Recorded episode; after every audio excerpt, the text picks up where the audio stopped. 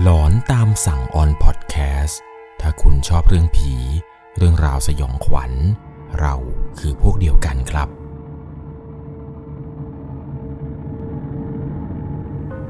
สวัสดีครับทุกๆคนครับ ขอต้อนรับเข้าสู่ช่วงหลอนตามสั่ง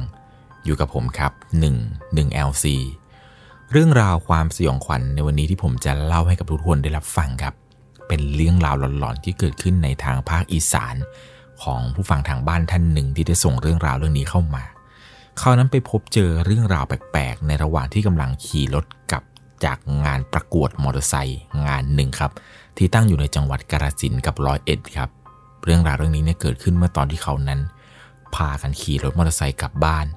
แล้วดันไปพบเจอกับประเพณีประหลาดในหมู่บ้านกลางป่าครับ เรื่องราวจะเป็นอย่างไรนั้น ก่อนจะเข้าไปรับชมรับฟัง ก่อนอื่นต้องบอกก่อนเลยนะครับ จะต้องใช้วิจารณญาณในการรับชมรับฟังกันให้ดี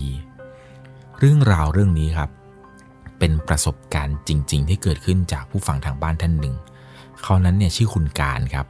คุณการเนี่ยเป็นเจ้าของช่องสปอยหนังช่องหนึ่งเขาเองเนี่ยบอกว่าติดตามช่องหนึ่ง FC มาได้สักพักหนึ่งแหละ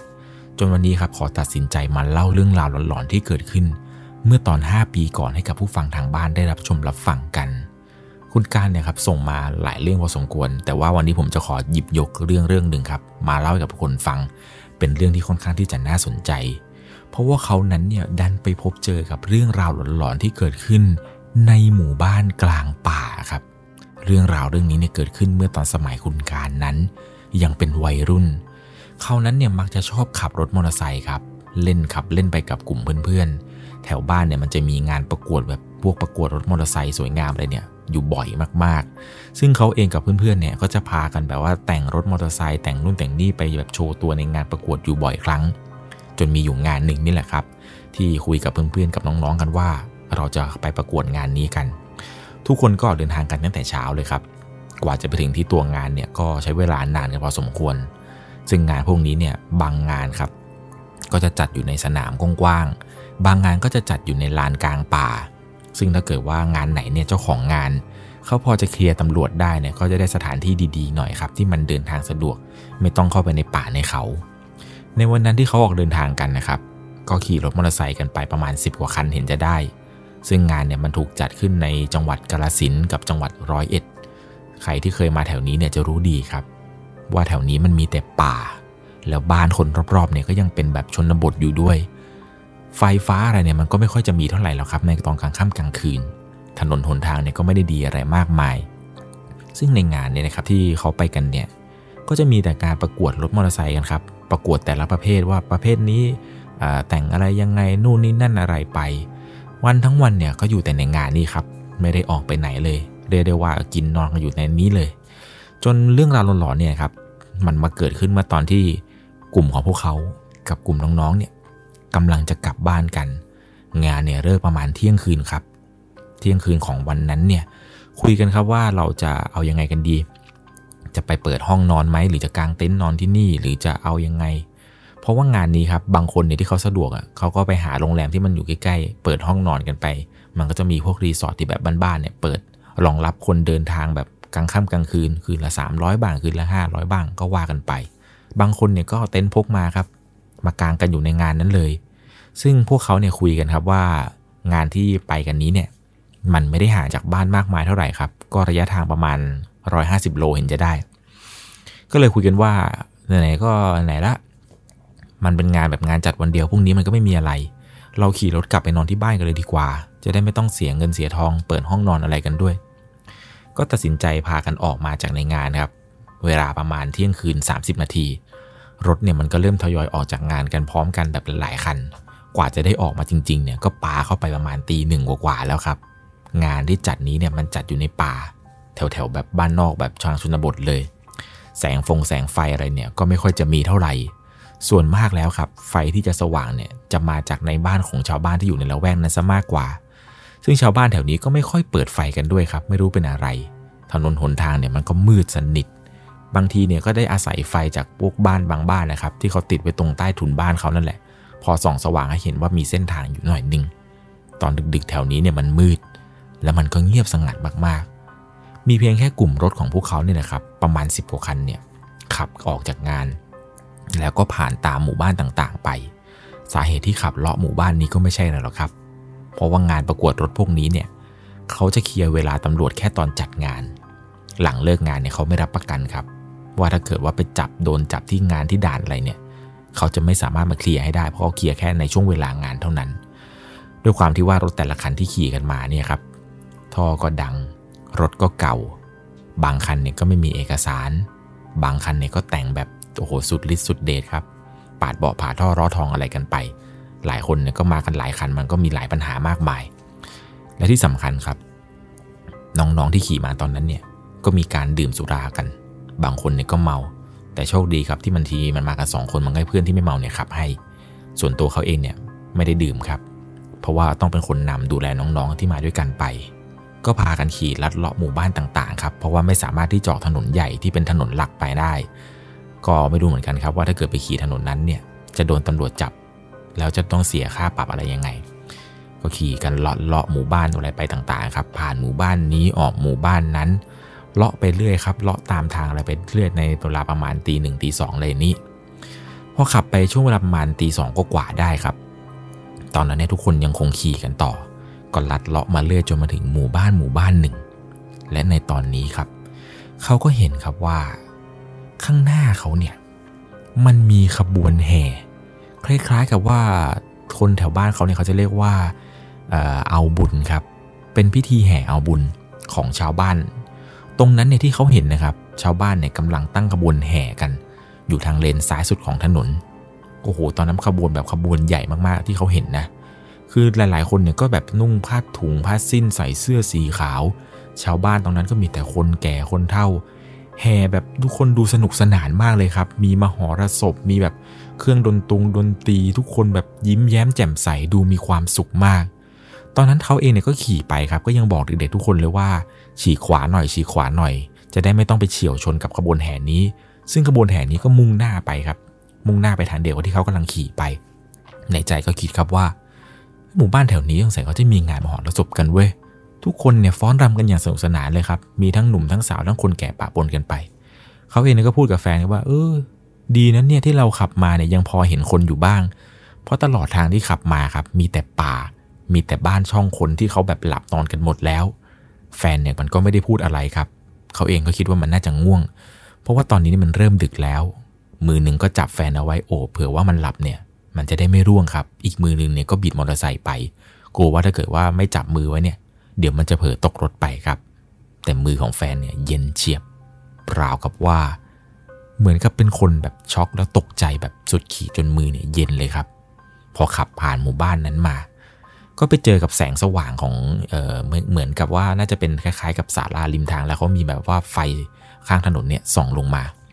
ก็คุยกับน้องๆครับว่าเดี๋ยวเราจอดตรงนี้กันก่อน แวะพักรถกันก่อน ใครจะเข้าห้องน้ำเนี่ยก็เดินไปหลบฉี่ตรงต้นต้นไม้นู้นนะ ซึ่งตอนนั้นเองครับ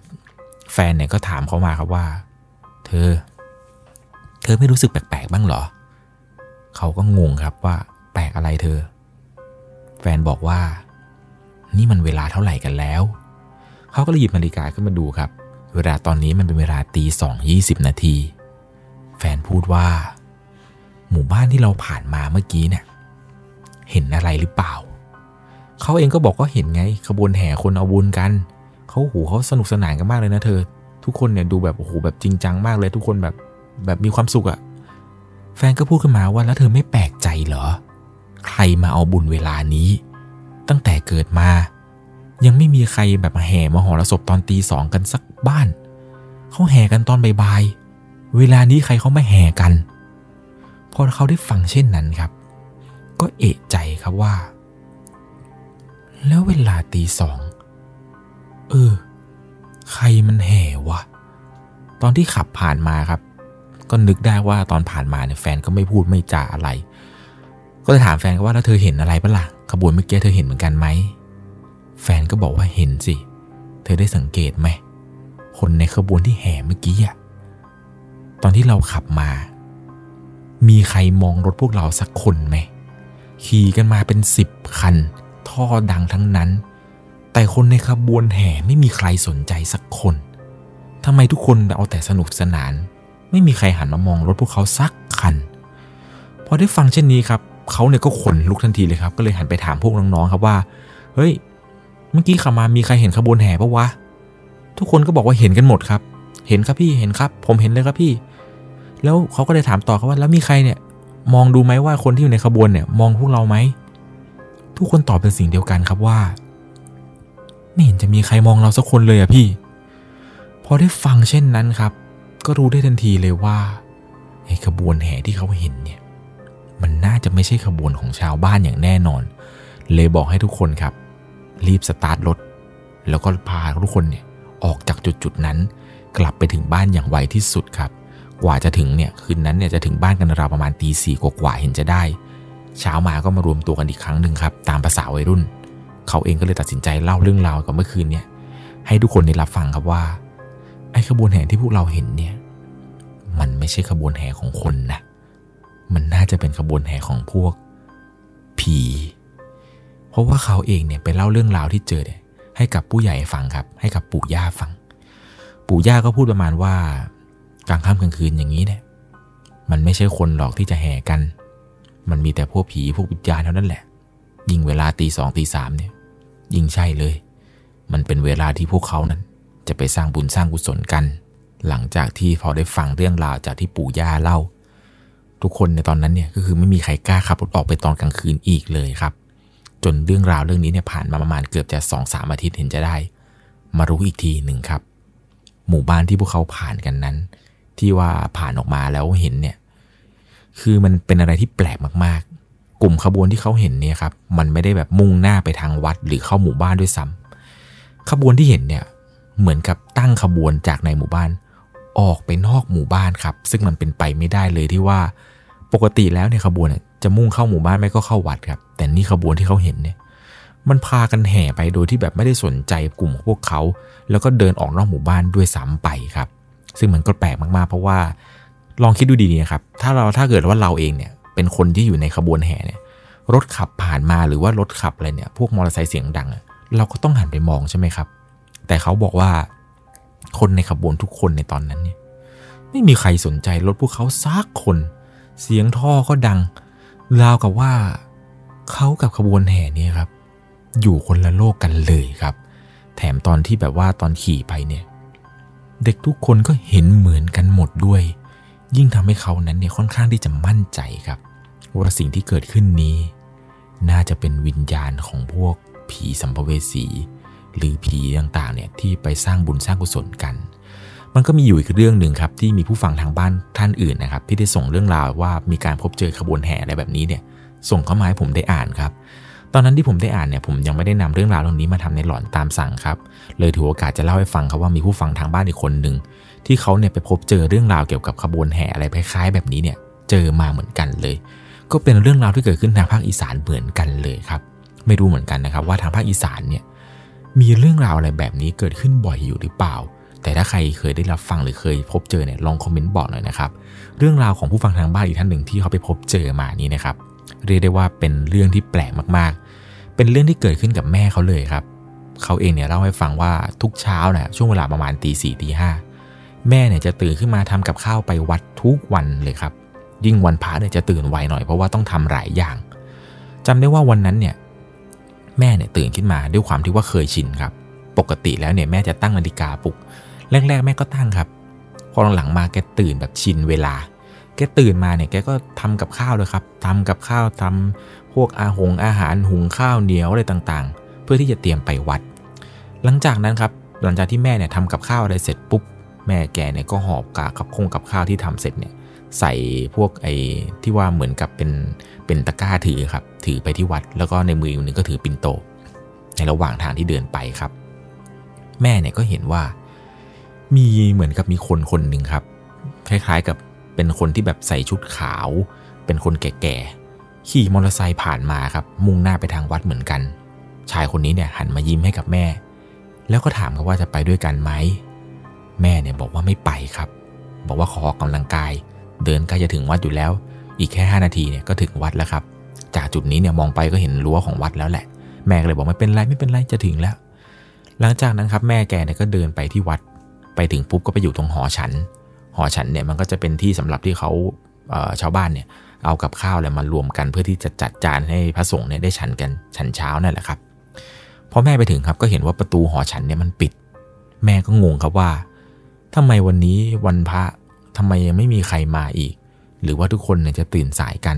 หรือว่าแม่เนี่ยจะมาไวกว่าเดิมหรือเปล่า แกก็นั่งรออยู่ตรงหอฉันนั้นครับ ปรากฏว่า ในระหว่างที่แกกำลังนั่งรออยู่ มันก็มีคล้ายๆกับว่าขบวนแห่ของแบบชาวบ้านนะครับ ผ่านมา ขบวนแห่นั้นเนี่ยเป็นเหมือนกับคนใส่ชุดขาวนุ่งขาวห่มขาว บางคนนุ่งขาวแต่ว่านุ่งผ้าสิ้นครับ แห่กันมาอย่างสนุกสนานเลยครับ แห่มาจากนอกวัด เข้ามาในตัววัด ภาพตอนนั้นคือขบวนแห่นี้เนี่ยแม่บอกว่าเป็นอะไรที่แบบปกติมากๆ เหมือนคนแห่เอาบุญทั่วไปเลย เขาแห่กันอย่างสนุกสนานเลยครับ แบบทุกคนร้องลำทำเพลง แกเนี่ยก็เห็นภาพนี้ครับ แกก็ดีใจครับว่าโอ้โหวันนี้ดีเว้ยแบบมีขบวนแห่อะไรอย่างนี้มาด้วย ชาวบ้านมากันเยอะเลยมากันหลายคน แต่ก็มองมองดูดีๆครับ ขบวนแห่นี้เนี่ยกำลังมุ่งหน้าออกไปทางป่าช้าหลังวัดครับพอแม่ได้เห็นเช่นนั้นเนี่ยแม่ก็ตกใจครับว่าทุกคนเนี่ยกำลังจะไปผิดทาง แกก็เลยจะลงไปถามครับว่าจะไปไหนกัน เพราะว่าโบสถ์เนี่ยมันเข้าอีกทางหนึ่ง ในระหว่างที่แกกำลังเดินลงไปครับ ปรากฏว่าก็มีชายแก่ๆคนหนึ่ง เดินมาจากด้านหลังแก แล้วก็มาจับแขนแกเอาไว้ครับ แล้วก็ถามว่าจะไปไหน แม่แกก็พูดประมาณว่าจะไปบอกพวกเขานะ่ะว่าผิดทางกันให้มาทางนี้ ชายคนนี้บอกว่า ไม่ต้องไปยุ่งกับพวกเขา ปล่อยพวกเขาไป หลังจากนั้นครับ แม่แกก็หันมาคุยกับชายคนนี้ครับหันประมาณว่า เอาทำไมไม่ให้ฉันไปล่ะเพราะฉันจะไปบอกพวกเขาว่าพวกเขาไปผิดทาง ชายคนนี้ก็พูดประมาณว่า อย่าไปเลย พวกเขาไม่เหมือนกับพวกเรา แกนะกลับบ้านไปก่อนเถอะ เดี๋ยวเช้าค่อยมาใหม่ ชายคนนี้ที่พูดกับแม่เขาเนี่ย ก็คือมักกะทายกของวัดครับ แกเนี่ยตื่นขึ้นมาเข้าห้องน้ำพอดี แล้วเห็นว่าแม่เนี่ยมันนั่งอยู่ตรงหอฉันได้สักพักหนึ่งแล้ว ก่อนที่แม่เนี่ยจะลุกแล้วจะเดินไปไหนก็ไม่รู้ แกก็เลยรีบเดินเข้ามาห้ามครับ หลังจากนั้นเนี่ยแม่ก็เดินหิ้วปิ่นโต แล้วก็กับข้าวที่เตรียมไว้เนี่ยกลับมาบ้านครับพอกลับมาถึงบ้านครับก็งงว่าทำไมฟ้ายังไม่สว่างสักที เลยดูเวลาครับ ปรากฏว่า ตอนที่แม่ตื่นมาทำกับข้าวนี้ มันเป็นเวลาตีหนึ่ง และตอนที่แม่เดินไปวัดครับ มันเป็นเวลาตีสอง แกเนี่ยกลับมาถึงบ้านในเวลาตีสองสี่สิบห้านาที แกเนี่ยตื่นขึ้นมาทำกับข้าวอะไรเฉยเลยครับ ทั้งๆทที่ไม่ใช่เวลาที่แกจะต้องทำกับข้าวไปที่วัดพอแกกลับมาถึงเห็นว่าช่วงเวลานี้เป็นช่วงเวลาตีสองสี่สิบห้าแกก็รีบวางกับข้าวแล้วก็เข้านอนทันทีครับ เช้ามาเนี่ยแกก็มาเล่าให้กับตัวของเขาฟังว่า เมื่อคืนแม่ตื่นขึ้นมาทำกับข้าวไปวัดเฉยเลย ตอนเวลาประมาณตีสองสี่ห้านาที แม่เนี่ยเล่าให้เขาฟังครับว่าทุกอย่างเนี่ยมันเหมือนจริงมากๆ มันเหมือนจริงชนิดที่เรียกได้ว่า ภาพที่เห็นเนี่ยคือเหมือนกับมีคนมาแห่จริง ๆ ด้วยซ้ำเลยครับ เช้ามาเนี่ยแกก็เลยหิ้วกับข้าวครับไปที่หอฉันอีกรอบหนึ่งแล้วก็ไปถามมักกะทายกคนเมื่อคืนที่จับแขนนะครับ ว่ามันเกิดอะไรขึ้นมักกะทายกก็เล่าให้ฟังครับว่าวันนี้เนี่ยมันเป็นวันพระใหญ่ พวกนี้เนี่ยเขามาสร้างบุญสร้างกุศลกัน ดีแล้วแหละที่แกไม่ไปกับพวกเขานะ่ะ ถ้าไปเนี่ยตายเลยนั่นน่ะไหลตายเลยนะ บางคนเนี่ยเจอ กลางค่ำกลางคืนเนี่ยเขาเลยไม่ให้ออกไปไหนไงในช่วงเวลาตีสองตีสามเนี่ย มันเป็นเวลาที่พวกเขานั้น จะพากันไปสร้างบุญสร้างกุศลกันในโลกแห่งความตาย พอได้ฟังเรื่องราวเรื่องนี้ครับ บวกกับเรื่องราวที่คุณการเนี่ยส่งมา มันก็ทำให้ผมเนี่ยค่อนข้างที่จะมั่นใจครับว่า เรื่องเกี่ยวกับขบวนแห่ประมาณตีสองตีสามนี้เนี่ย น่าจะมีอีกหลายคนครับที่พบเจอ ยังไงแล้วนะครับ ถ้าใครมีประสบการณ์นี้ ลองคอมเมนต์บอกเพื่อนๆกันหน่อยนะครับ ผื่อทุกคนเนี่ยจะได้รู้ว่า เรื่องราวเรื่องนี้มันมีอยู่จริง ๆ ในบ้านของเรานะครับสำหรับในค่ำคืนนี้ก่อนจากกันไป ถ้าคุณชอบเรื่องผี เรื่องราวสยองขวัญ เราคือพวกเดียวกันครับ ก่อนจากกันไปก็อย่าลืมนะครับค่ำคืนนี้เนี่ยตีสองตีสามอย่าลุกไปไหนแล้วครับ นอนหลับฝันดี ราตรีสวัสดิ์ครับ สวัสดีครับ สามารถรับชมเรื่องราวหลอนๆเพิ่มเติม ได้ที่ YouTube Channel 1 LC ยังมีเรื่องราวหลอนๆที่เกิดขึ้นในบ้านเรา รอให้คุณแนนได้รับชมอยู่นะครับ